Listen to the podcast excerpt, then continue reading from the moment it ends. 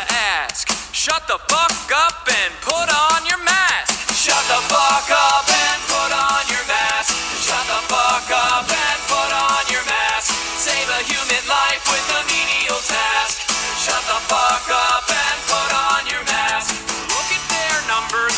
Look at our numbers. Shut the fuck up and put on your mask. And they want to throw God's wonderful breathing system out the door. Shut the fuck up and killing people, then you're dead, dead wrong. I really shouldn't even have to write this song. If you trust Trump, you can kiss my ass. And shut the fuck up and put on your mask. Everybody! Shut the fuck up and put on your mask.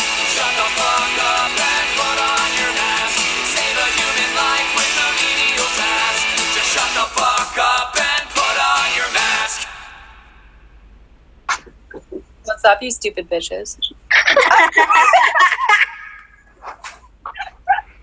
I'm dead. Hey, House. I'm late. Hi, Liz. Welcome back, everybody, to You're Not Special. We're all racist. Uh, yeah. Racist. We're all racist. They don't have the autonomy to be racist in our country, so fight about it. I don't care. It's it's not true. When you, when you said when you said you were cooking, did you mean you were cooking a smoothie? I made a smoothie as well. This is a green tea milkshake, That and looks I have spicy Korean rice cakes. Oh, there it is. Ooh, Yeah. There we go. Kenya, that's fire, dude. Ooh. It really is fire. This shit hot as hell. If only people in the podcast could see how bomb that looks. Yeah. Oh, that was- spicy Korean rice cakes called tteokbokki. wow.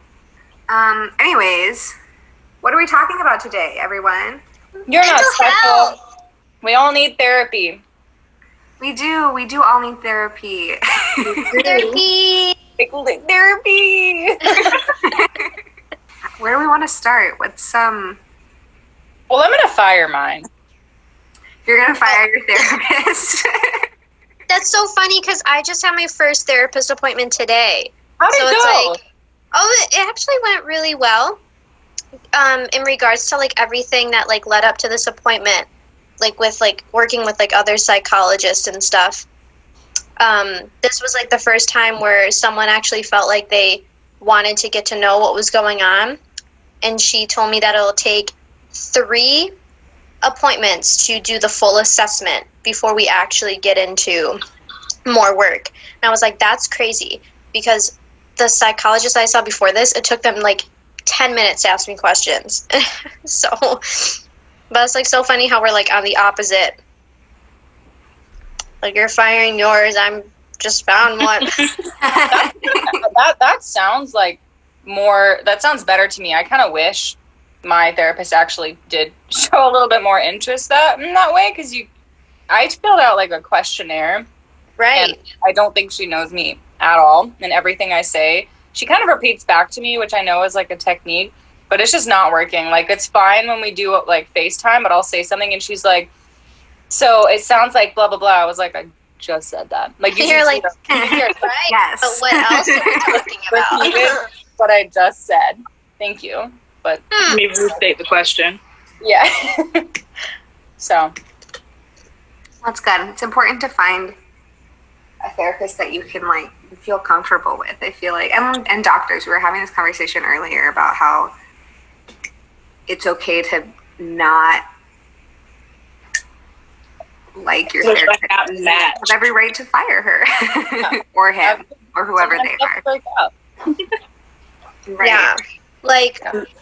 There's this almost like this weird like stigma where it's like there's already such still a negative connotation to therapy and getting help when there's becoming more of a positive like outlet for just talking about mental health. But when it comes to like actually getting help for it or like having medication there's still such a negative stigma at least from like my own experiences around all of it and it's really interesting that a lot of that can start to like um, ease its way into just medical care in general where so many people tend to feel extremely guilty about not vibing with their doctors or their gynecologists or their psychiatrists, psychologists, whoever. And Yeah. it's like really interesting because it's like you shouldn't feel guilty for trying new things. Like it's kind of like, you know, it's like dating. Yeah. Like figure it out. It's okay. true.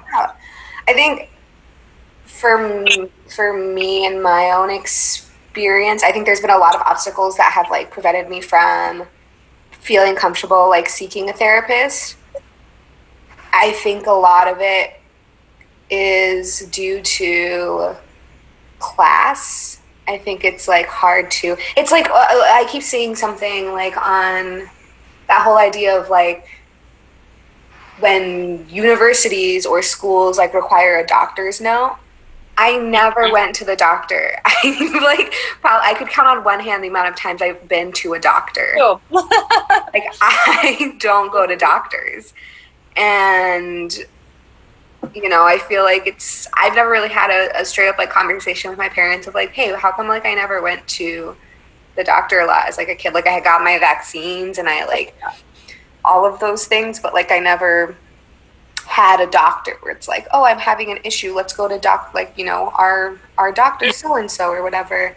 And that probably had to do with like the kind of health insurance we had growing up or lack thereof. And like the expense of visiting a doctor. So like i mean i, I if i barely went to like a, a medical doctor you know the chances of me going to like a, a psychologist or or finding a therapist were even less. Um, Yeah. and i think it's hard for people to feel like that's something that they are allowed to spend money on. I don't know. Like it's like you know we all have and especially in these times like that you know money is pretty tight for most people and it's like why it just sucks that that's like such an obstacle when it shouldn't need to be Yeah. just unfortunate Also, therapists, like, there's a lot. I mean, I've seen there's outlets you can turn to where you don't have to spend a lot of money, but some, I've had someone, like, turn me away because I was still in the process of getting insurance, which literally I still don't have. Like, I mean, I was kicked off of, like, a state one, but also, like, she said it in, like, a very politely rude way where she was just like, well, it's just me helping you. I was like, okay, um, I'm not, like, asking your permission for like any medication or anything. Like, also, if I'm straight up gonna pay you out of pocket, I don't. It's kind of a weird way to like turn me down because of that. But because I understand like they might not be getting paid, but also like if that's what you're basing taking a, a patient on, then what about all these people who they're they're that's just making therapy that much more of like a privileged thing to have because not everyone, even with like state insurance, it's like the best care I get is Planned Parenthood, and that's like 99% of the time I pay out of pocket or I qualify for free. So, like, it hmm. should be that way, like, with therapy. Like, it was just weird having someone, I was like, okay, I'll leave. I guess I'll uh, see myself out then. That's all about, yeah. honestly the only time i was like ever able to do therapy was like back at college when they had like the free counseling and that literally kind of didn't really do a lot because Yeah. um Did that. It they're only honestly allowed to like made it worse. Like Why? it oh made yeah oh yeah because they're only allowed to say or do or recommend so much it's essentially like glorified high school counselors yeah. kind of don't But- really get a lot. It's not their fault because they're all certified, but it's just like restrictions within the university itself. Plus, um, I've talked about this before, but like it's it did. Ag University is very white school, very white staff. They had, I think, they had one counselor who was black. She's no longer there. She left and I'm mad. She left. She's gone. She left in the middle of my sessions. I had like two, and she was amazing. And then she goes, Okay, so we can't do any more because I'm leaving. And I was like, I'm. I feel sure. so I literally my abandonment issues started there. like I was like, but I opened up to you so much already. I cried to you. I cried to you. But it really is because like like when I was in counseling sessions there, I had I had a white counselor and she was very nice, but she also let let me like know in the very beginning like yo, I'm not going to be like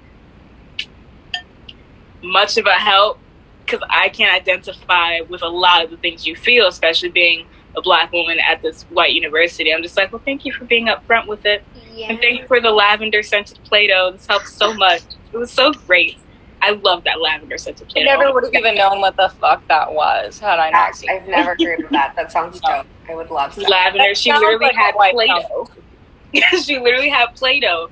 And because like she didn't give like stress balls, she gave like little tubes of like Play Doh. And then she would just drop like whatever essence or oil inside of it. So she dropped lavender oil in it. And I was like, thanks. Now I'm going to go deal with my anxiety.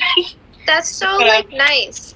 I mean, It like so it's not nice. great, but like that's like really nice. And I don't mean to like bash on Niagara, but it's like when I went to try and do counseling for a second time, the counselor that I had, um, I just honestly, I ended up becoming the therapist. Mm. Like she started rambling about her life and was being like, "This is just fucking dumb," blah blah blah, and like was just going off. And I was just like. I feel like I know who you're talking about. Yeah, probably.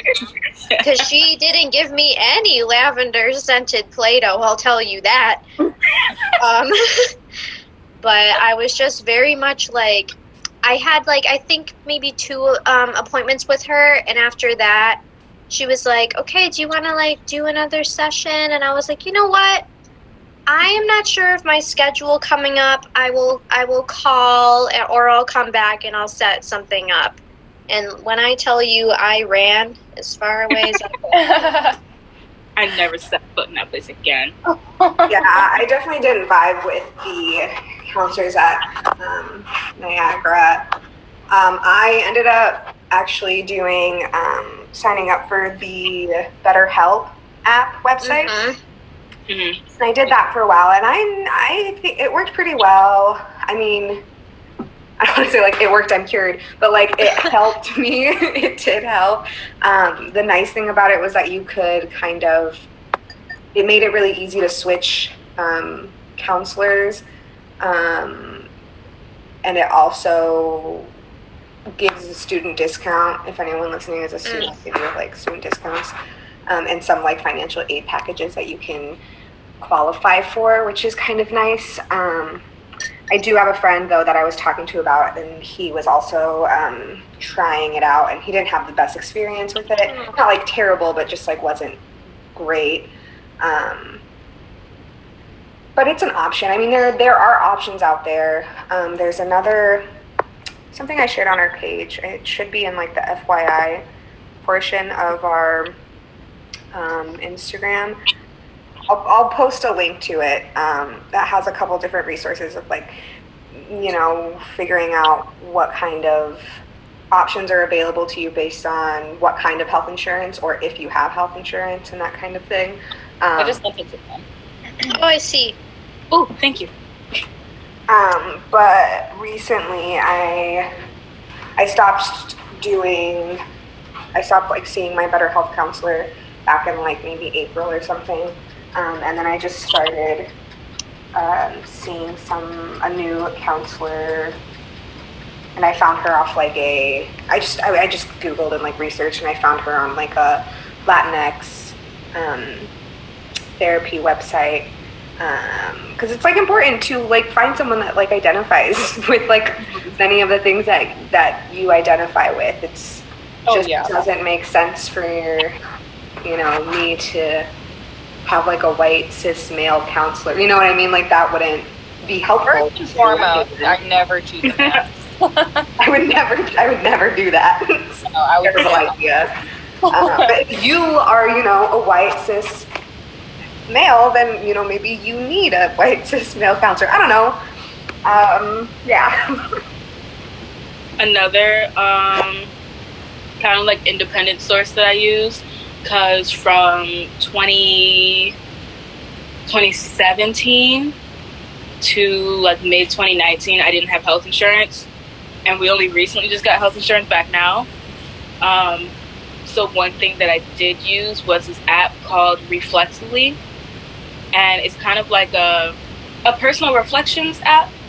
Is it kind of like a journaling thing where you journal through like your day and how you've been experiencing your emotions? Yeah, so it's like you open it up and you can choose out like a basic thing, but they also have like um, a tracker that tracks your progress and everything. Um, so you can do like the basic, or you can do like the more in-depth one. That one costs I think like ten dollars, um, but it was worth it for me. And basically, as you go through, and it's literally you're just talking to yourself, and there's a lot of um, there's not a lot of areas where you can like hide from yourself or like lie to yourself about anything. It's like no one else sees it except for you. So it's all just self-reflective of you and how you're feeling in that day. So it starts out with just like basic, how were you feeling today? What was your general um, mood throughout the day? And then it's like, what do you think contributed to that? It's like family, friends, love, stuff like that, work, school.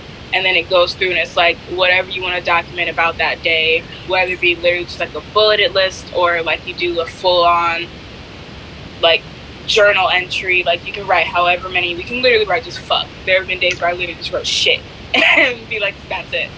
And you go through the full thing. And then after that, it asks you like another just random question, just like food for thought. And it's like, um, what is, what, what's, what is one thing in your five year plan that you're willing to change? Stuff like that. And then it's just like, all right, if you want to add anything else, I'm here. Other than that, good session. Yeah, I actually think I used that. Now that I you like put it into more depth, I really did think I gave that a try. Also, Wow. And like Calm the app for like Mhm. meditation and things. That's I don't want to say it's a given, but I do feel like um, when talking about mental health, meditation and yoga and things along those lines do come to they come about quite often. So if that seems interesting to you, I would say check that out. Yes, I'm definitely more of like I've discovered I'm more of a person who needs to write things down. yeah. Like I know like some of my friends I know they do like a lot of like art therapy, um, which can be really helpful. But I'm like I just need to like write things.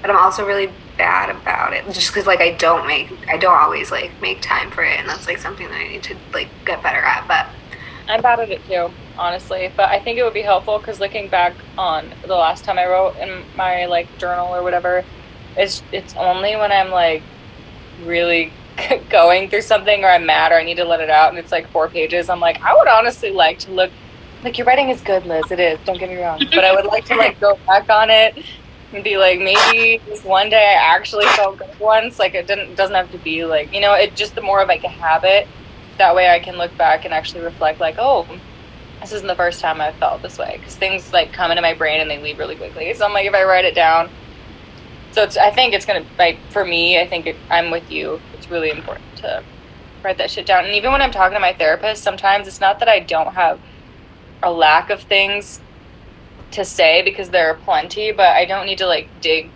like to the depths. Like sometimes, honestly, it's just helpful for me to just be like, like let's just talk surface level. Like sometimes, like you just don't even get that, and mhm. I don't know. It's, it's really hard to just to find that that person because it's not necessarily just an an ear, like someone to listen to you. It's more like how they're gonna respond, and also, I mean, it's rare, but I've felt kind of judged a few times, and I don't know.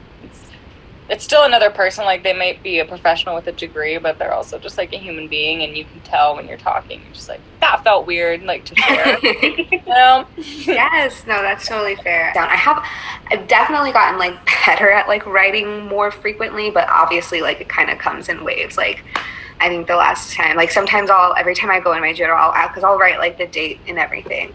I'll be like, when was the? Oh my god, it's been like a fucking month, and this month has been like a shit show, and that's not to say like that's why it's because I wasn't journaling, but like it feels so much worse because I can't go back and recognize things the way that I could have if I had written them down.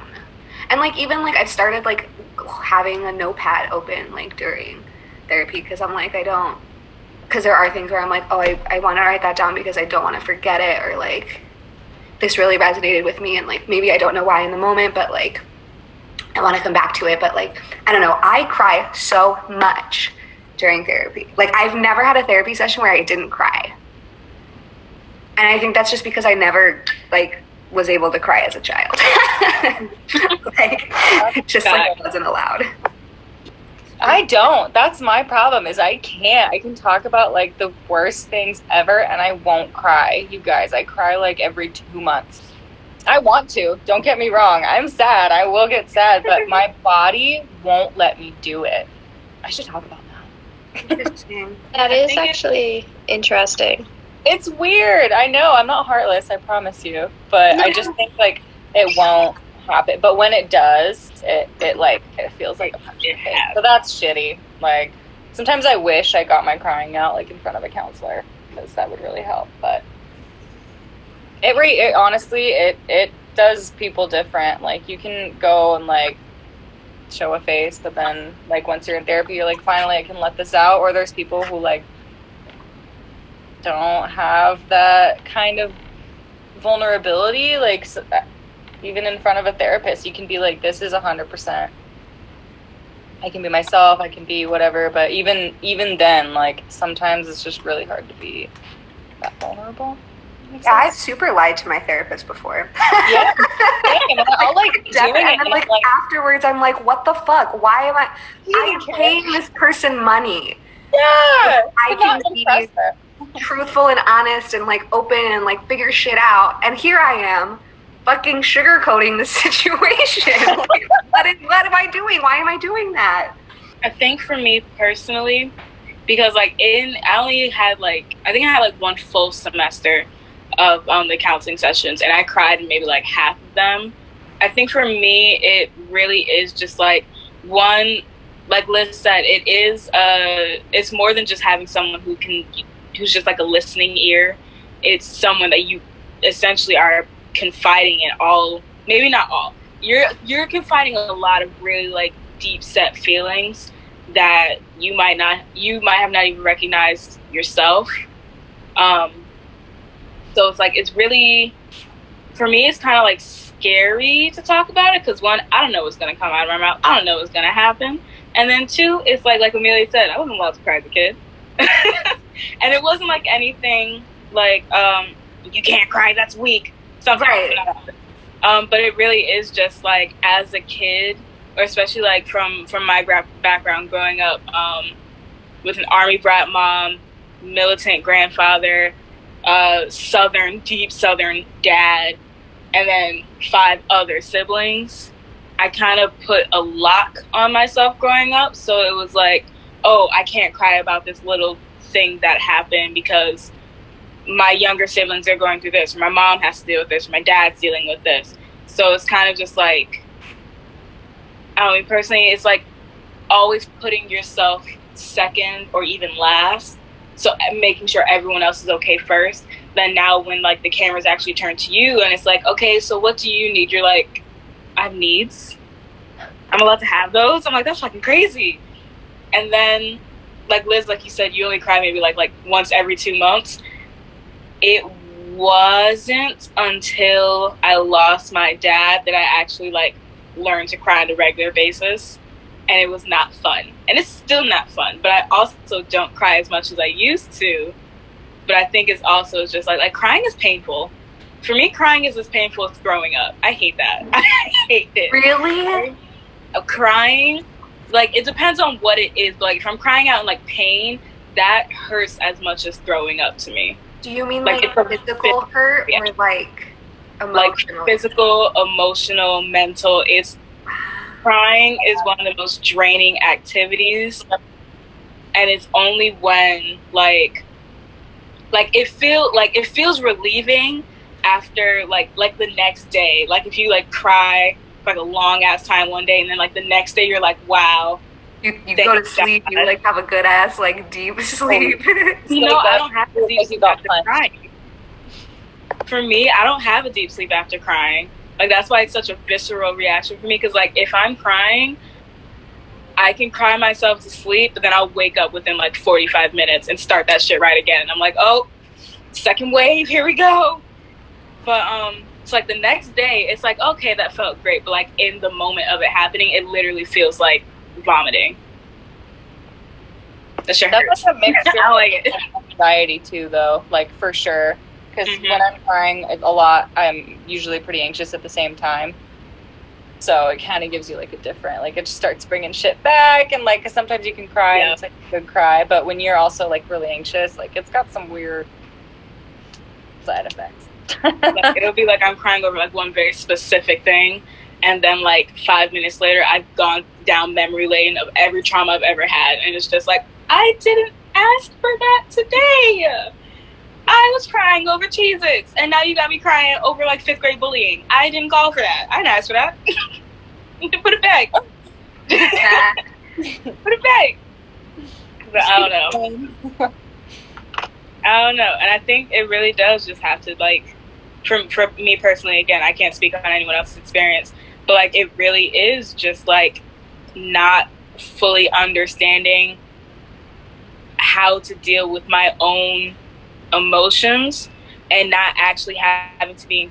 I I never had to directly face my own emotions until moving out of my house or going to college or losing my dad because then when I lost my dad, I couldn't just like focus on everyone else. I tried really fucking hard, but it was just like, it was like, okay, but I also lost my dad. So I was like looking at my siblings. I'm like, make sure they're okay, make sure my mom is okay, make sure my grandparents are okay because they lost their child. And then at the same time, they're all just like, Kenya, you good? And I was like, huh? What you mean? They're like, Kenya, that's your dad. I was like, oh shit. Oh shit. Oh no. Oh no. Okay, I feel it now. Oh no. it's just Feel it now. It's like it's like one of those things you can't like I don't know, for me, it was always easier to play therapist instead of actually having to see one myself. Cause then you have to see one yourself and you're like, oh shit, I actually have to acknowledge the shit that happened. I wanna do that. Do you think that you feel like you don't deserve to cry? I mean, may not even cry, but like, I don't know. And I think that's a very common, a common obstacle. And obviously, correct me if I'm wrong, and I'm just like assuming things. Um, but I think that's a big obstacle amongst like black women in particular of always yeah. to take care of everyone else and even like you know protect black men and like they're, they're the they're the last person that would that is offered any kind of support for anything and i think living that narrative your whole life can be really hard because you don't feel like you're allowed to be taken care of Oh yeah, absolutely. There was a time where I was talking to my mom about it too, and I'm probably gonna talk about my dad like a lot in this because like during that times when I had like a lot of revelations about self love and self care and also self hate because you know that should be tied together. But um, I was talking to my mom about it, and I was always like asking her because like I'm I'm the second oldest of six kids. And so, like growing up, I was always just like, okay, I'm in like the oldest top two, so I got to take care of all my younger siblings. But then, like, I also had like this weird thing where I was like, well, I got to make sure that my older sister's okay because she has to take care of all of us. And I got to make sure my parents are okay because they got to take care of all six of us. And I'm like, that's a lot to deal with. Let me just, let me just uh, compress myself so they don't have to deal with like a full child. I was like, let me make myself like half a kid so they don't have to worry about like kid. Sucks I ass. Yeah. But it's like, like like Amelia said, like black women always have this narrative just like we have to be the caretakers, and even after this is like all over the place for this answer, but like even after like losing my dad and going back to school because I felt like I didn't I felt like I couldn't take time. I honestly really wish I would have, but um it's over now. But uh, I didn't take time after losing my dad, so I was like, well, I don't have time to stop. I can't. And I was like, my mom's trying to make sure I get through all the way. I don't want her to have to worry about financial aid if I can't get it back if I take the semester off. So it was like I just came. I literally went to work a month after my dad passed away. So like a month after, I went straight into like full, uh, full time employment at the university, and then went straight from that right into the new semester. I did travel. I did um, a travel show in in um, Alabama. My father's from Alabama, Selma specifically. But um, I went and I did a show in Birmingham, Alabama, and I saw my aunt again, and it was just like so much. But I just like pushed it all to the side. I was like, just gotta get it all done, get it all done fast now. Um, so then when I actually went back to school, I can't tell you how many times I just got the, oh my God, you're so strong for being back here. Oh my God, oh, you're so you're so wonderful. You're just, you know, you're just so you're so inspiring just coming back after something tragic like that. And I'm like, I just wanted to get my script and my class schedule. I didn't want to have this conversation. Um, and then so it was just like, it was like I felt like I had to keep up that front because everyone already had the idea of like, oh, she's just so strong. She's just getting through it. Oh my God, she's just power powerhouse. She's just getting through it and everything like that. So I felt like because that's what people thought of me, I felt like I just had to keep that up. One, as a way so I didn't disappoint anybody when they found out that I was actually not okay. But then also, it was a shield for myself because, like, getting through a tragedy like that, it's like everyone's first thing is to say, I'm sorry. And one of my first reactions, I really do want to be like, Why are you sorry? Did you kill him? Was that you? Mom, we found him. So like, that's super fucked up. So I won't do that to somebody. But it's just like I know that that's everyone. I know that that's everyone's first reaction because they don't know what to like say. Mm-hmm. When you're like, oh yeah, no, my dad said. Like they don't know what to say. But it's also just like it doesn't help when people feel like they have to tiptoe around you because then it always is just a constant reminder. Then again, it's like like I there have been so many times where people have said the word dad around me and instantly just like froze. Like they said the N word or something. And I'm like, you said dad. It's okay. I had one. It's okay. I still have one. I'm like, it's fine, guys. You don't have to go around me. Like, it's okay. It's okay. I know it happened. You know it happened. I don't I see All like, public knowledge. We're all in the know. come on, guys. But oh. it's just like I do understand that's what people, because people know that it's a very fragile time. But since everyone like tiptoed around it so much, I felt like I had to tiptoe around it as well. So I just didn't let myself feel it as much as I probably should have. But I didn't actually like fully start like accepting it and grieving until maybe like a year later like right before I went to South Korea. That's that's when I actually started feeling it because I was like, oh shit, I'm leaving my mom behind. I was like, what happened? I was literally gone for a month. I was like, what happens if I leave my mom and like something happens while I'm not here, or my siblings or my grandparents? But yeah, I feel like I know, that was very like all over the place. There's like No, 30 no, that's there. but it's just like you know when someone goes through something and it doesn't even have to be to the magnitude of losing a parent. It could be literally anything. Um, but it's like when someone goes through something and it's traumatic for them i feel like the people around them that know about it should try to help them normalize their feelings. And i don't mean normalize as a negation. I mean like letting them know that what they're feeling is actually valid it's like don't tiptoe around them because they're going to want to tiptoe around themselves. feeling a certain kind of way. Yeah. So they're just going to feel like, like, like for me, I felt like I didn't deserve, like, like you said, yeah, I felt like I didn't deserve to want better for myself. If that makes sense. I felt like I didn't deserve to want to be in therapy because I'm like I'm not the only one who lost somebody. Mm-hmm. No, I'm really glad you said that because I wanted to ask you what you wish people would have done instead. Like, what would have helped? What would have been like ideal? Um, there was one person specifically who like had I don't want to say the best reaction to finding out, but like the best reaction. Um, uh, was a year after my dad passed away. I went I went to South Korea for a month, and I made a friend Alan there, and we had this one day where we were doing like a lecture on like cin- uh, cinematography and Korean media and stuff like that, and we watched this old movie Ode to My Father, and of course I cried hard, and um, so the guy Alan we were talking after the movie ended, and he was like, "Yo, are you okay?" and everything. And so I literally I cussed him out because he picked the movie, and I just I was like, "Yo, fuck you, man," and he didn't understand why. And then like later on that night, I texted him. I was like, "Yo, I'm sorry I spoiled it on you like that. It's just like." You know, my father passed away a year ago. Some of the things are really fresh, and some of the parts of that movie really just like triggered a lot of emotions.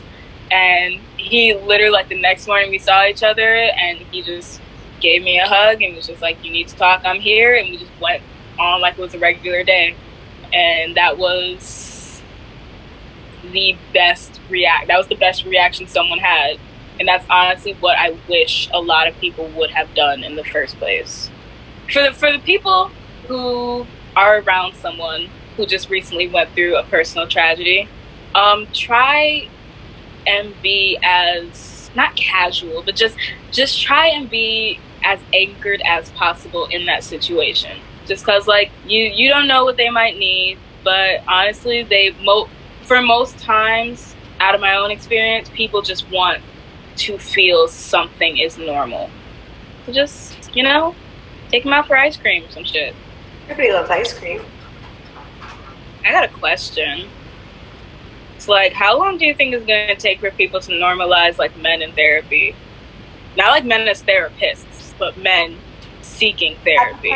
Honestly, it depends. Like white men, brown men, black men. I think it's. I think it's gonna take. I think it's gonna. You know, Take some one some, some domino has to fall first. but also, I mean, misogyny does just like have a lot to do with it, and I think it's. I don't know. But, I mean, none of us are men, so True. we can't really speak to. I mean, we can speak to what we have experienced from our perspectives of like why we don't think that men go to therapy, or if they do, they don't talk about it. And I think that just stands in a lot of you know men need to be the provider and the the rock, the foundation, and like And like on the opposite side, kind of like the women are the emotional ones. Yeah. When it's like, in reality, when we're on our period, the hormone we experience more is testosterone. Like, just like kind of like normalizing, or like starting to normalize um, questioning and normalizing the questioning of why anger has become the like foundational emotion that men can feel and why that seems to be the only one that they're allowed to feel. I and yeah. remember seeing something about how like anger isn't an emotion; it's like a like it's a like a response or something gonna Google. like or it's like a learned like a learned behavior Yeah. and um yeah because like it's just really interesting that it's kind of this learned behavior that can be toxic for both the individual and the people around them i grew up in you know like my one uncle who is no longer my uncle anymore because my aunt was finally brave enough to um, get rid of him. But I would walk into my cousin's house and I would see um, doors with uh, holes in them that he punched in. I remember one time being like, hey, cousin, name I will not insert here, um, where's your phone? My cousin goes, oh, my dad got mad and broke it in half last night. And, you know, it's just like stuff like that. And, like, even to this day, there's like abuse in different situations that like so many people don't even recognize as like abuse just from people who never learned how to express themselves because of years of misogyny and sexism and the patriarchy. You know? Like it's crazy oh. how so much like toxicity and abuse comes from like systems. Like i feel like that go- goes back to the idea of like this whole individualistic society we have where it's much easier for people to blame the person than it is to blame the system in which things have been founded on. Yes. because there's a reason for all of these things and why they happen. And you know we can talk about like feminism and how so many people are just like oh you're a feminazi if you hate men. And it's like no one's saying they hate men but what most women are saying is that we're fearful of them. But we also recognize that there's a system that was built upon making sure that they can't express themselves. And that's also terrifying. And it's like we recognize that as also terrifying for them and we recognize the hardships that men have to go through every single day but we also recognize the things that women also have to go through and how the system just unfortunately still hurts us more like in every like there's like variations you know Yeah. I'm very passionate about this oh no, it was a great speech. I loved it. I was like, yes, talking points. yeah Um, I did find something. Anger is defined as a strong feeling of displeasure, annoyance, hostility, or antagonism. Anger can be considered a secondary emotion. It is the response to other emotions having been triggered first. Anger is Yes. the emotion needed to engage in the fight engage the fight in the flight or fight or flight response system. So anger is the path to fighting, which is like, yeah, we know that. yes Yeah. absolutely 100% Like just like once it like hits you, you kind of just keep going, and then men like uh, uh, with the the like misogyny, like the system and like the toxic masculinity. I think a lot of what I've seen with people with with straight cis white men, I suppose, in our kind of age range, which is, I suppose, I would say I've seen it from like 19 to 26. Um, I think on like a lot that has to do with it is not only the influence that they got from other men, but also like their moms in a weird way. Like I've noticed a lot has to do with like they're not really helping in a way. I mean, it's it's kind of an age thing, but it's also like the the at least from my experience, all of my my brothers are kind of dealing with the effects of this, not unknowingly, but like I see it all of the time where it's like she's not helping, he's not helping, as in like the dad, because he's just like, what am I just like, maybe I relate to this, whatever. But like with the mom, it's just like, and I, I saw it with like my last roommate, um, his mom would show up, and I just like saw this weird change where I was like, this is not your, this son of yours is not your protector and this sort of pressure or weird dynamic that you've put in front of them to make them think that like this is my mom i'll do anything for my mom i love my you know things like that like whatever it is i've noticed that has honest that's kind of fucked them up more the same if not more than the already like toxic masculinity that they're dealing with is that this person who should be doing the opposite is actually making it worse so then you see it and you're like the hell's going on here like you know Yeah. 100% retweet, paint it on a mural. Well, you know, like Heather was saying, misogyny and, and sexism is also pretty uh, institutionalized. What am I trying to say? Um, as Heather was saying, um, it's it's also embedded in our system. Misogyny patriarchy, sexism, it's all about in our system. They're all different things. That Down Girl book is like my favorite definition of like separating everything because it's a, it's like, you know, sexism is the belief and misogyny is like the tool in which it's carried out with, and then patriarchy is the system in which both of those things uphold. Cannot believe I fucking remembered that. Oh my god, I was whoa. because I always fuck it up when I talk about it.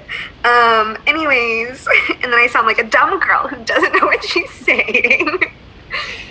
but I read something somewhere because we, so it's because of that it's also internalized the same way that racism is, um, or it can be, and it shows up in bias. And I saw something the other day that was like mothers because of a mother's internalized sexism or misogyny, she will then favor her son over her daughters, as well as like attack herself. Like we all kind of attack ourselves as women. Mm-hmm. But the problem in that, again, you know, like Liz was saying, lies in mothers idolizing their sons or putting this kind of I narrative out there that they're supposed to be protectors and that they need to whatever that means you know no one ever really talks about what that means because it can mean very many different things. It doesn't have to be like this one version of an idea where you know you protect and defend the honor because of a woman because she's incapable of doing so but you'll only do it to the extent that it benefits you. Ooh that's something my therapist told me today that i was like oh you're so fucking right jessica. Where it's just like you know men will, will, will do that. They're going to protect certain women in their lives, but only to the extent that it it's still holding themselves in a position of power over her, like ultimately. Mm. I feel like there's this weird stigma around it, like piggybacking off of that. Um, because like as soon as you said like some men will protect certain women, um, and what my brain came up with is that men will protect certain women as if they're children as opposed to their equal. Yes. Because like when or at least for like especially like in the black community, men are kind of raised to be like like women are like precious little lambs and they can't do anything for themselves and they're just so just they're just like women need to be protected at all costs. And I'm like, yeah, protect women, but also protect yourself, homie protect your mental, protect your emotions. Cause like that shit takes a beating. Like I remember, um, because what made me think of this question was because I was watching this thing. It was like this uh, old mob boss, and he was like rating mob movies. And one scene was a was a mob boss talking to his therapist, and the guy he immediately stopped it. He was like, absolutely not. He was like, if a mob boss went saw a therapist, he would be in the trunk of someone's car the next day along with the head of his therapist. That would never happen. A mobster would never go and see a therapist ever. And I'm like, being a mob boss is a lot. That sounds like something That's a you lot need of therapist for. That sounds like a lot of pressure. And I realized like that's not even as that's not even like a crazy thought because for some reason the thought of getting mental or emotional help, especially for black men, is an emasculating thing. And it's like I never understood why and it's always because like society has put this put them on this pedestal that like they have to be this strong unwavering rock like amelia said before. It's like everyone wavers. Everyone does. It's part of being human. If you don't waver i'm convinced you're the terminator and i have i'm obligated to end you right then and there. Like i don't play with the devil. Absolutely not. Even down to like the littlest of things, like like asking for directions, like that old movie classic. Like a woman is okay with asking for directions, but a man's like, I won't. I got this. It's my. I understand how to do this. I am a man. I can read maps, and I'm like, listen, you can be a man and not know how to read maps. Like some people can read. I can't read. Just like, hi, my name is Jared. I'm 19. I never learned how to read. but it's like it's like down. It's literally just like asking for the littlest amount of help that has become so taboo that it's like, whoa, the stress of even being a man and having to ask to go to therapy. Like what? What? Just imagine, uh, like, if this was this were a real thing, a man like asking for directions and somebody being like, "No, I can't. You're a dude. I can't." no, figure it out, man. it's like it's some they're like, "Yeah, all right." you know what's so sad though? So since we've been since we've got our Spotify up and running, we get to see analytics. And uh, well, actually, right now, um, today, I did check it again today. You're Passionate. I'm But- passionate. Our listening audience, like the Over fans. our fans, just kidding. um, it used to be up until yes, up until today, it was our listening audience was made up of 100% women, female, according to Spotify. Maybe people listened when we were still on SoundCloud, but like since it, we've moved over to Spotify, that's been our demographic. As of today, we have 20% non-specified. It's possible men are listening to this, but you know, if you if you're listening to this right now, send, send this to a man you know. You know, send it, send it to your brother. And it to a man, And it's please. Also, can I just touch on a topic that we were talking about earlier? And I wrote it down because I just, I, yeah, this is a thing I've been seeing recently. But basically, like, I feel like, like, when we we're talking about, like, the idea of, like, how, like, men kind of, like, protect women in a way that it only, like, benefits them, I don't know if this term exists, and I just Googled it to see if it did, and I don't think it does. But in, like, regards to, like, performance allyship, I feel like there's also, like, performance feminism, where I feel like men um yeah okay we can say i guess women too because a lot of people a lot of like women also tend to do that whole like i'm speaking for the men type of thing. Like we're seeing that on tiktok a lot right now actually um, which is fine. Like but anyways okay um i just don't want to make it sound like i'm saying the wrong thing. Um, but it's like i feel like there's this performance feminism that I see in terms of my own experience of how I see things. Me, Heather, Heather, me, me, me, me. This is how I see it. No one come attack me for this. But it's like I feel like sometimes men protect women as objects in terms of like they use them as a means to an end to benefit themselves. And or bless you, Kenya. Um, Thank you. I'm sorry.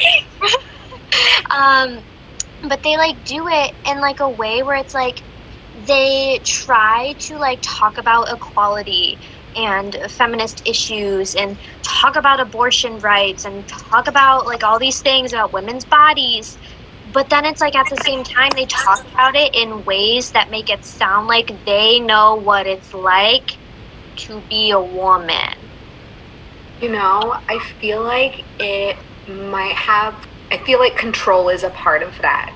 I feel like for a lot of. Again, okay, this is me, Amelia. Hi, speaking from Right, my experience. like from what I've from from the men in my life and what I've seen and how they've treated me and how situations have happened. Um, I feel like a lot of the time, men demand a sort of compliance from women, and I think I think I've said this before, but there's this idea that women serve a a certain I don't even I don't even know if it's a purpose is the right word, but there's a standard that men expect a certain something from women, um, and when that doesn't happen, that's when anger kind of comes in because they no longer feel like they're in control, and so you know a myriad of things could happen from there, from like gaslighting to like actual physical violence, and like it's you know all on like or just simply not taking no for an answer when you tell them multiple times that you're not interested.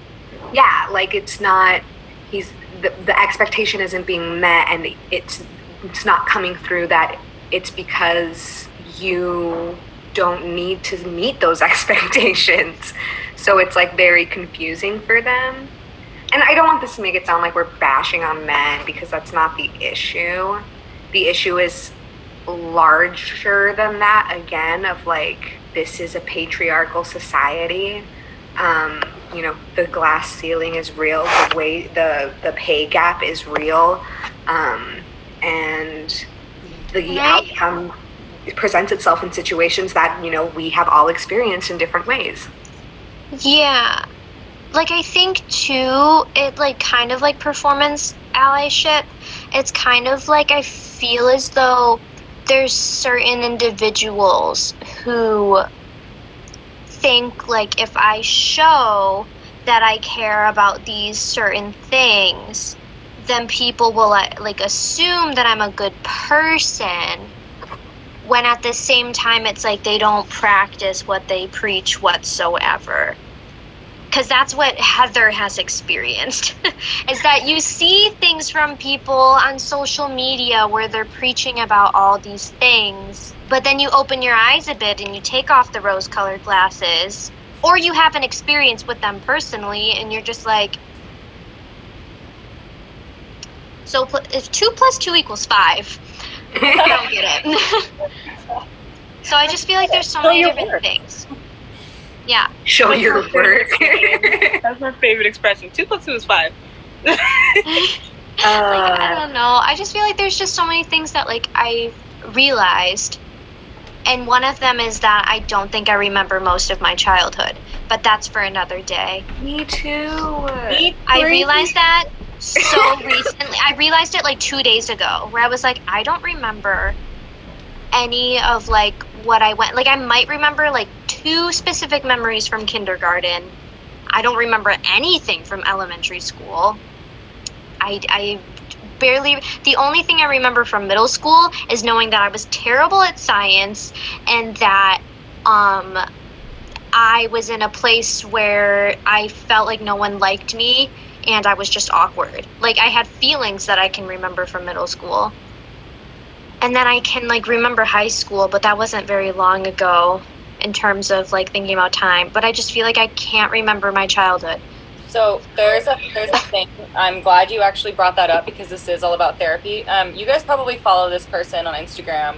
She's pretty popular. It's just the holistic psychologist. Um, if you don't, you should. She actually just posted something that said the first thing is I have almost no childhood memories. So you should you should read it and go on it because um, she basically says I thought I had been sexually assaulted or had some other severe trauma that was making me think like wonder why I literally could not remember things. But she said um, what I would come to understand on my journey was that I began disassociating, physically being present, but mentally I was gone since I was a child because my mom could not connect with me emotionally. It was a protection mechanism. There was also anxiety, chaos, plus health crisis without adults to model how to process them. Memories are formed through safe, secure attachment plus nurturing, something many of us don't have access to. I'll send this to you because it's longer and people should read it, but this is not something that is like uh, uncommon because a lot of people truly like don't. And there's there's times where like, depending on how severe, like whatever, hopefully it wasn't, it comes back, but it can come back in a very strange way. Sometimes it's through like a physical thing or like just a bodily body reaction, like you know. yeah. it's weird. It's it's pretty funky, but it's also a lot more common than you think. Well, that makes me feel better. But Yeah. and it opens a lot of because I read that and I'm like, well, I don't remember shit. Yeah. that was super a sidebar, but it's just oh. like I it's something that I really like realized for myself like literally a day or so ago and I was just I've been trying to even process that fact because it's like, you know, there's that like again, like there's that thing that is just like you're supposed to just remember shit. And, like I was talking with my therapist today and I was like people have to remind me to do things multiple times before it sticks in my head. Like I cannot focus. I have no focus. I forget things so easily. No. there's so many things that I'm just like I vote that we get rid of the notion that we're supposed to do anything in Yeah. a certain way. oh my god, yes, please. agreed. Literally agreed. If you guys scroll down to the bottom, I'll just say it because I think it's beneficial to know. If you don't have memories, understand this is normal protective human response. Healing does not require us to regain memories. We don't need to pinpoint the exact reason that they don't exist. What we can do is relearn nervous system safety in the present moment and have an understanding that we don't remember What we don't remember is for our own protection. Ah, So That makes Yeah. me feel much better. the brain is like- a very funny thing, and it's okay that you don't, and it's also okay that you might not. If that makes sense. She'd be wilding. The brain be crazy. She's crazy. Like, I know. she, Crazy that brain. but like it makes so much sense too, especially like, and I'm happy that you actually read the last part. Um, that like it's completely normal. You don't have to remember everything because there's this, there's this, this stigma, this notion, and again, you see it a lot in media, um, especially when you're watching movies that have like traumatic experiences and stuff, and then like there's always that one person who's like nagging the main character, like you have to deal with it, you have to remember what it is, you have to do this. Yeah. it's like why is it so forced on us that we have to remember like the exact pinpoint memory why we're all so fucked up it's like no one wants to relive that specific trauma that's why our brain got rid of it in the first place it back she looking out for what? us. I know. Just, no, no, no, no, no, honey. Uh, uh no no, come here. Hey, hey, come like here. i think it's How? I think people get it like mixed up, like identifying the problem. I think people get that mixed up with like identifying the exact specific source of trauma. You know? Yeah. It's like like identifying why you're upset in this moment. Like that's usually what I see happening. It's like no no no, just identify what you're feeling and just try to figure out just like at least surface level like why do you feel this way? And then you have people that are like, no, no, no, tap into that, dig deeper, figure out what it is, what happened when you were like six months old, and it's like, And then it's like your brain is fucking doing that thing from SpongeBob where they're like, "We threw out his name," and it's like, Well, there's like a whole fucking like acting technique about like tapping into your emotions. I hate that acting technique. yeah, it's, it's bullshit. so unsafe. You know what? You know what? I don't even get me started on the fucking Americanization of Stanislavski. I will. Ooh. Does anyone have a um something they they want to unpack? ooh. Hmm. I I think I got one of the the the person who took that picture of the kid. Oh yes. Wait, I have I have it. Um, I'm sure a lot of people have seen this going around on Facebook, like Kenya was saying, of um, this young girl and her hair seems to be very matted, and she looks like she might be in some PJs. She's at a supermarket, and someone posted it on Facebook and said, I took this image from a friend that saw this poor kid at a store recently. There are a ton of people that are complaining about opening the schools too soon. I can see their side and understand completely. But have you ever sat and thought about the kid that is being neglected? We all have been to school, and there was always that one dirty kid that you knew had it hard at home. My God, this poor child's hair is all matted and clothes are dirty. Do you think she's eating well? School is an outlet not just for education, but it is also a safe haven for at least six hours. Teachers also note this stuff and report things like this to the proper authorities to make sure that kids are actually safe. There are so many kids like this one that are falling through the cracks and are wishing that school was in session just to get that meal or even have some social interaction. Please stop complaining. Think of those kids that are in a situation they wish they could just get that little escape for a day. And I said, um, on this post, I said, Hi, I saw this post before. Hi. Uh, and I said, um, Hi, I saw this post before, and it left me with a lot of questions. I wonder if this woman, sorry, it was a woman who posted the thing. I uh, can't do anything about that. Um, I wonder if this woman actually went up to this little girl and asked what was going on and how she could help. I wonder if this woman took the time to understand the actual struggle of this child or if she was more concerned about exploiting her on social media as a means to her end while assuming what was happening at home. I wonder if maybe she has sensory sensory issues and has trouble letting someone brush her hair or if she has trouble with wet hair or struggles taking a shower. I just wonder if this was out of genuine concern and if measures were taken to ensure this child's safety, or if it was a photo opportunity to exploit a child to further their own agenda. Just some thoughts. Because what makes me so angry, and I said this in the group chat too, it makes me so mad when I see stuff like that because I'm like, okay, I completely understand that there are some kids who like school is a safe haven for them. And school is the only place they can get like a full meal or get rest or have access to internet everything. I'm not blind to that. I know that that is the case for a lot of young kids, very unfortunately. However, for the person taking this picture, one, you took a picture of a child without their consent, without their knowledge, and without that of their parents or guardians. Let's start there. Second of all, like Heather said, so did you actually go and take measures to help this kid? Or were you just using this kid's photo as an opportunity to say, open the school back up?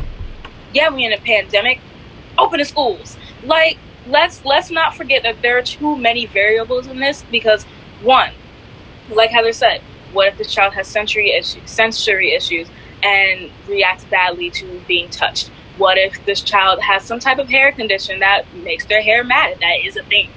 What if, like, and also, this is a kid. Kids are dirty. They do that. Kids be dirty sometimes. Kids are gross. again, not to negate the fact that, like, yes, something could be very wrong with this child, but did this person actually go up and help this kid? Did they go out of their way and be like, yo, kid, are you okay? Where are your parents? Where are your guardians? You seem to be alone. Did they go to any local authorities? Did they go to Child Protective Services? Did they take any steps to ensuring this child's safety, or did they just take a picture and then post, open up the schools again? What Right. did that person do other than just posting that kid without that kid's consent? I'm pretty sure, or without that kid's knowledge. Because you can't even see the like in the picture, you can't even see the kid's face. All you see is the back of the kid's head. And so it's just like, like not only that, I get it. Schools are a safe haven for a lot of kids, and they are very necessary. However, these schools are not funded enough to take care of this child. Yes. They can't even pay Blame the the teachers. system. They can't even pay their teachers correctly. We're still in a pandemic. Let's say we do open these schools back up, and this little girl goes to school and she catches COVID. Who's going to pay for the hospital bills? Not you, Mr. Photographer. Miss Photographer. Photographer. We're gender neutral in this household. We're gender neutral in this household. Like, are you going to pay for this child's hospital bills? Are you going to pay and f- help fund these schools so they can have adequate equipment to take care of kids? Even though, let's be honest, it is not the school's job. The teachers do not get paid to parent students. They don't. Yes. Are you going to help fund things like hand sanitizer? Are you going to help fund things like actual full meals? Are you going to help fund things like school supplies if these kids need it? Extra clothes if these kids need it? Are you going to help them run housing shelters for students who do not have a home to go back to since school is their safe haven? Are you going to pay for masks? Are you going to pay for adequate materials and learning materials? No, you're just going to post this picture? That's it? That's how you're going to help? You're going to help by posting this child's picture? Facts. what happens this kid sees this picture and just like oh my god that's me. What happens then? What happens if the parents parent or guardian of this child sees that picture and is like oh my god the world thinks that my kid is a is a dirty homeless child. And in reality we just didn't have the means that day. Just because you see a kid looking a certain kind of way does not mean that oh poor little thing just because you see a kid look, looking a certain type of way does not always mean they're neglected and that they're they're they don't have the means at home or that they're on the run or that there's some type of troublemaker. Like what that kid looks like is not directly linked to what that kid is experiencing. And yes i will be the first one to tell you that even my own self i had to go to school in old clothes. I had to go to school in dirty clothes because we couldn't afford to go to the washing machine. There were days where our water was cut off and we didn't have water for weeks on end, or I had to go to school hungry because I didn't have time to eat, or we didn't have the food in the house at the moment. I have been in those situations. And the last thing I want to see is someone posted a picture of me looking rough and tough and being like, oh, poor thing. Because you didn't help in that situation. You just exploited that child's picture.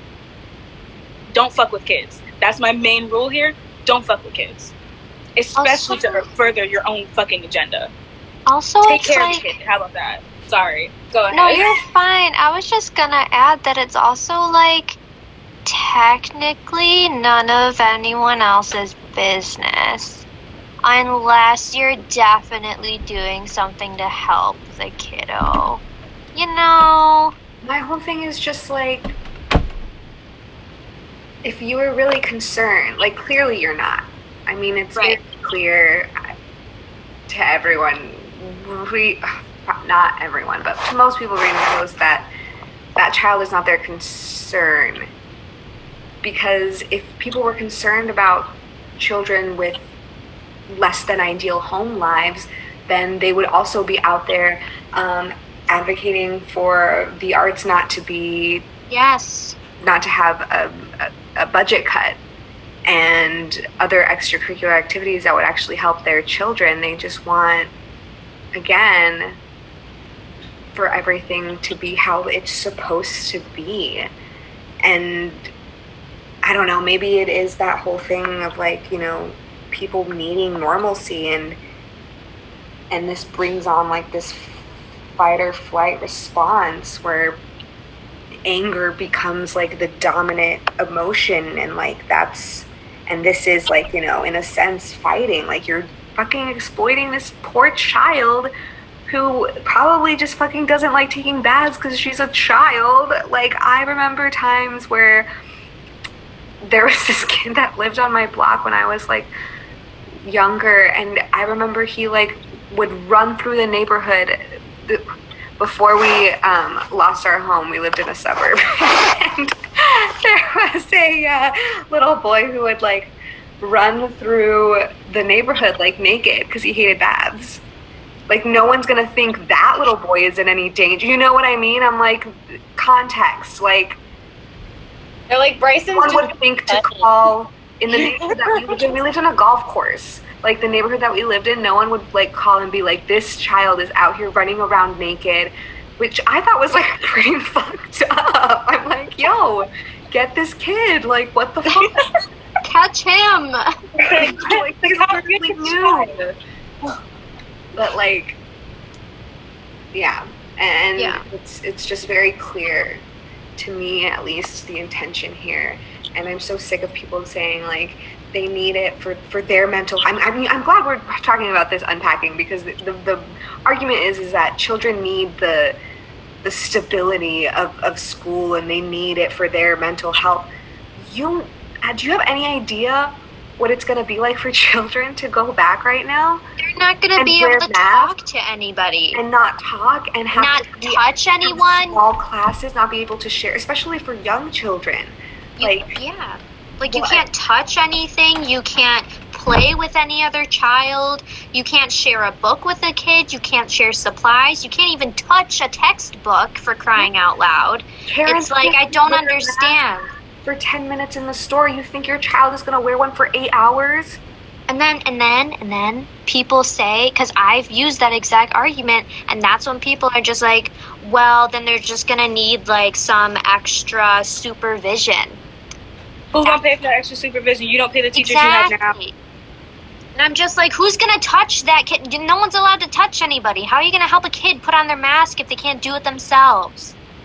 And then I heard this teacher talking, and she was like, Yes, I want to go back to my students. I want to be around my students. That's literally why I have this job. However, do you know how sickening and heartbreaking it's going to be when some of your teachers don't return to you? Yeah. Do you know how horrifying it's going to be for little kids when they're in school and then their teacher isn't there one day and then the principal or some substitute teacher is going to have to come and explain that your teacher cannot come back to school because they are sick and they're probably not going to ever have be able to come back to school. My You mom wanna was, put- like sorry, sorry. Like No, you want to put a kid through that kind of trauma because you think that this pandemic isn't as bad as it really as it actually is. And people are like, "Oh, they're young. They'll be-" no, no, no." I've seen a video of COVID nineteen going through a four year old's body, and that was horrifying. Absolutely not. I get it. This opening up schools is pivotal for some families because there are some families that literally do not have a choice. Like the parents have to go to work and they have no kind of at home childcare, so their kids have to go to school. But there's just so many variables in this. We cannot go back to how things used to be because no one wanted to take caution when we still had the time to take caution. No one wanted to pay attention and actually do the things that they were supposed to do in the first month that this shit started popping up. No, don't even get me started on that interview that came out today. It has been all over my feed. We're the lowest. We're the, I can't even fucking talk like him. It's ridiculous. we're the lowest. It's- we have the lowest. And he's, the guy's like, no, we, no. like, We don't. no. We don't. And it's like, if you want to reopen up schools, honestly, if we could reopen up schools and it was safe to open up schools, I'll be like, absolutely, fucking do it. Yes. My younger brother has been in the house since February, and he's left the house maybe like four times. And one of those was later to go pick up his supplies from school so he could do remote learning. So, and I would love for him to be able to go out of the house and see his friends and hang out and everything. Like, I would love for that to happen. I would love for my mom to be able to actually go to work and not have to set up a home office at the dining room table with all my other siblings around her doing all their homework and everyone trying to make sure that there's not too many people on the Wi Fi at the time. I would love for that to be the case. However, it's not. So if you want to scream and preach about reopen the schools, help fund it so that, that if they do decide to reopen schools, it is safe for kids. It's safe for the teachers because you can't just keep hiring new help and new staff. Right. Because whether people like it or not, teachers did not sign a contract saying that they would die for the sake of reopening a school. That's not in the contract. They don't even get proper health care. And you want them to come in, one, harming, like potentially harming themselves, putting themselves in danger and their family members, but that of their students as well. And the students' family members. Ooh, yeah, and they're gonna And the go students' home family members. Like, there's with two grandma. Like the the the the possibilities of of it's just un it's unclear to me why it's so difficult for People to get it. about this. Like I just like don't. like I know remote learning doesn't work for everybody, but it's like It doesn't matter by this point. It's like you just kind of have to like roll with the punches until. Because it's just like, it, yeah, I don't know. It's just like, I'm sorry. Like, I hate to be the one to rip the band aid off like that, but you really gotta just roll with the punches right now, man. Also, my mom works in a middle school and she's dealing with this stuff like literally right now. And she's also like, I don't know what's going to happen to me. I don't know what's going to happen to these kids because it's like of course you have like the students and the teachers but you also have like the general staff as well. And she told me too she was like we're not going to have any substitute teachers coming in. No subs whatsoever. So it's like what's going to happen? What what literally what will happen if like a teacher gets sick? Even if it's not covid, what is going to happen?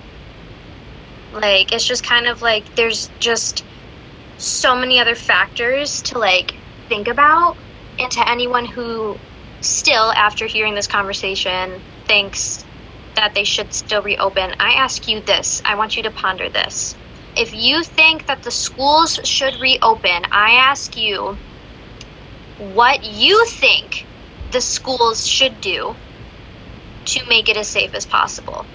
Because clearly if you think that it's going to be fine i would like to know why you think that way and what measures like you know should be taken and like what your plan would be. If you were in the teacher's shoes choose to be a teacher right now. Choose it for a day. If you think it's so easy please choose it for a day. Um, and i would just like you to ponder what you would do in this situation. And I've had people have this exact response to me saying, I don't get paid enough to make those decisions. And then I would say, Do you think that they get paid enough?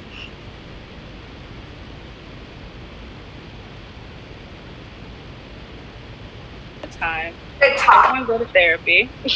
Everyone go to therapy. Find You'll find love it, I promise. You might find- hate it find sometimes. some way to get these feelings out because it's not it's not cool to keep everything bottled in i mean it hurts to let it out too but like at least you're not shattering completely let that shit out Talk And, like, out. also too it's like something else is like when it comes to like therapy it's like it's not easy. Like it's not just like talking about your feelings. Like there's homework involved and there's practicing that you have to do outside of therapy. Um, and these hour long sessions that you have are extremely exhausting because you're trying to come up with words to explain how you're feeling. And it's the first time probably that you're really speaking about things that you feel. And it can be traumatizing in itself to be like oh man like i really have thought about things. I'm not going to go any deeper but um it's like it can be scary and like that's okay. Like today i was explaining how i was absolutely terrified for this appointment that i had today. But it's okay. It's okay. It's okay. Did it. just like it's it's it i feel like this is super cliche to say but it's true. It's okay to not be okay. Perfection doesn't exist except in harry styles. Harry but i'm convinced harry styles is not an actual human um, and we love him for that. But like genuinely it's it's completely it's human to feel human emotions. And it's uh, everyone puts a lot of heavy burdens on themselves but and especially like this generation. Y'all the grind is not everything okay? Being being the top it's not everything. Being a-okay 100% it's not everything. You're going to feel tired and upset and hurt and sad and annoyed and straight up pissed off. You're gonna feel those things. Feel them. And then learn to deal with them in the healthiest way possible. Whether it's writing it out talking to a professional eating copious amounts of tiramisu like i will be doing tomorrow. Just like figure out what you can do to make sure that you are emotionally healthy. Because your emotional health and your mental health that has direct link to your physical health okay? Like one of my closest friends said she said i ain't dying for walgreens. I don't let nothing stress you out like that. Exactly. I was trying to look for something that I posted the other day on our page about like um, to also rest and like the whole thing of like rest is resistance and like all of that and like knowing that like sometimes that's hard to do and like sometimes like just resting isn't like because we're not used to it like in regards to like what Kenny was saying about like grind culture and like the grind is not it's not it just fucking like sit down. Yeah, and, es- and especially like with everything going on too, a lot of people have made it sound like resting and taking a break is wrong to do, and that you're not allowed to take a second to just reassess and have a self care period of time. yeah give yourself some time and some room and like kenya was saying at the beginning um, of how she she never really like gave herself time after your dad passed and like you need to do that because you're allowed there's no supposed to anything Man, I love that Never- song. never let someone never let someone tell you how you should be dealing with stuff Yeah. no one no one else is you honey No one else can deal with the shit that you got to deal with the way that you would deal with it because no one else is you. You deal with that shit. And if someone tries to tell you how to grieve or how to cope, eat them. Kick them. them in the shins. Eat Just them. We, we, yeah. Cook them first because we don't like salmonella, but eat them.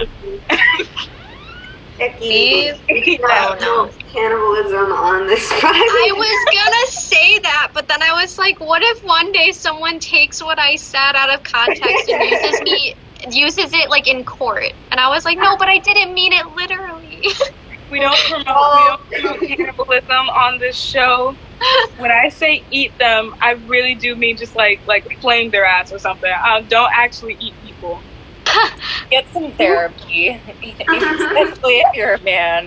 Um, oh, and make sure your brothers watch this podcast. That's all I have to say. yeah. So that's uh, my name's Liz. You can catch me uh, on Spotify. I'm also on Instagram. I'm also working on my LinkedIn. So Okay, LinkedIn. okay, LinkedIn. okay, but best of All right, luck. I'm gonna dance. I will. Done.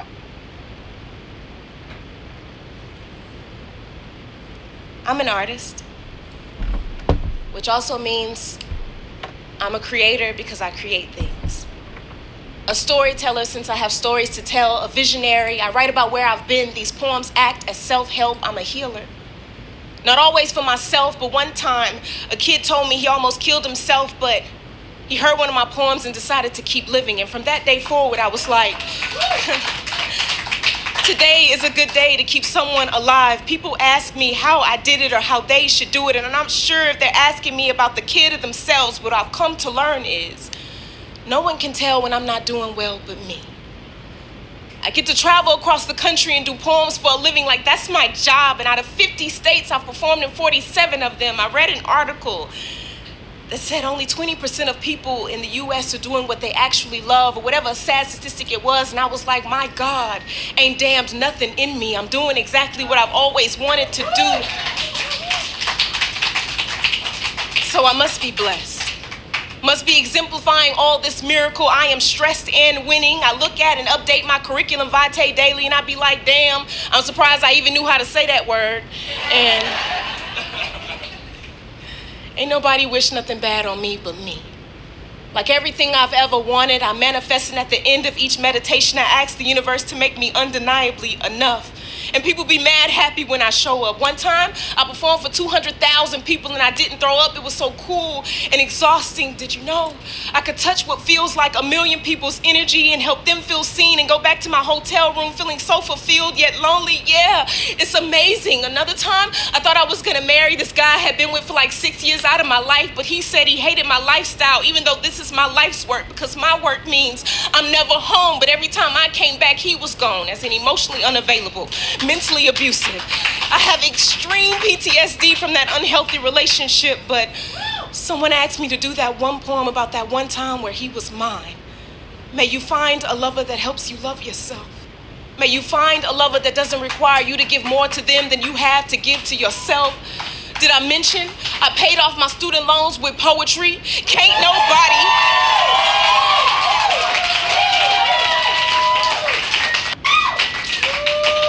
Can't nobody tell me I'm not the shit but me.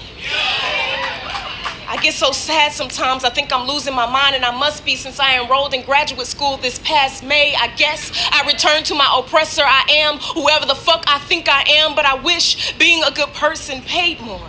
I, I heard, I heard it's the, it's the wounds people can't see that hurt the most. But I've seen sunsets that look like somewhere tomorrow my heart is on fire so i'm chasing the day. At night i don't sleep i grind. I've been in my prime like nine times. I got so much love i give and keep giving. I have so much advice that are really opinions or maybe they're just hard facts i haven't hardly learned yet. Did i mention that um people uh comment on how i'm doing by mentioning my weight and here I am.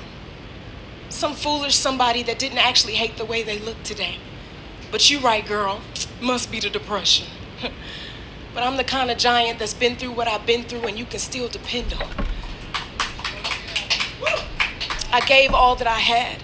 And you ain't never known a black woman who ain't did that. My friends call on me when they're down and out or just in need. And what good is a God that can't speak life into somebody? Check on your strong friends. Check on your strong friends. Check on your strong friends.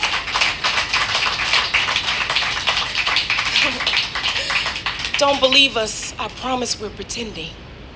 Have you ever have you ever tried to tell someone you're not okay and they're like, "You're good." And you're like, "But I'm not." And they're like, "You got this." And you're like, "But I don't." And they're like, "Keep going." And you're like, "Okay." Thank you. You're right. I could do this with my eyes closed.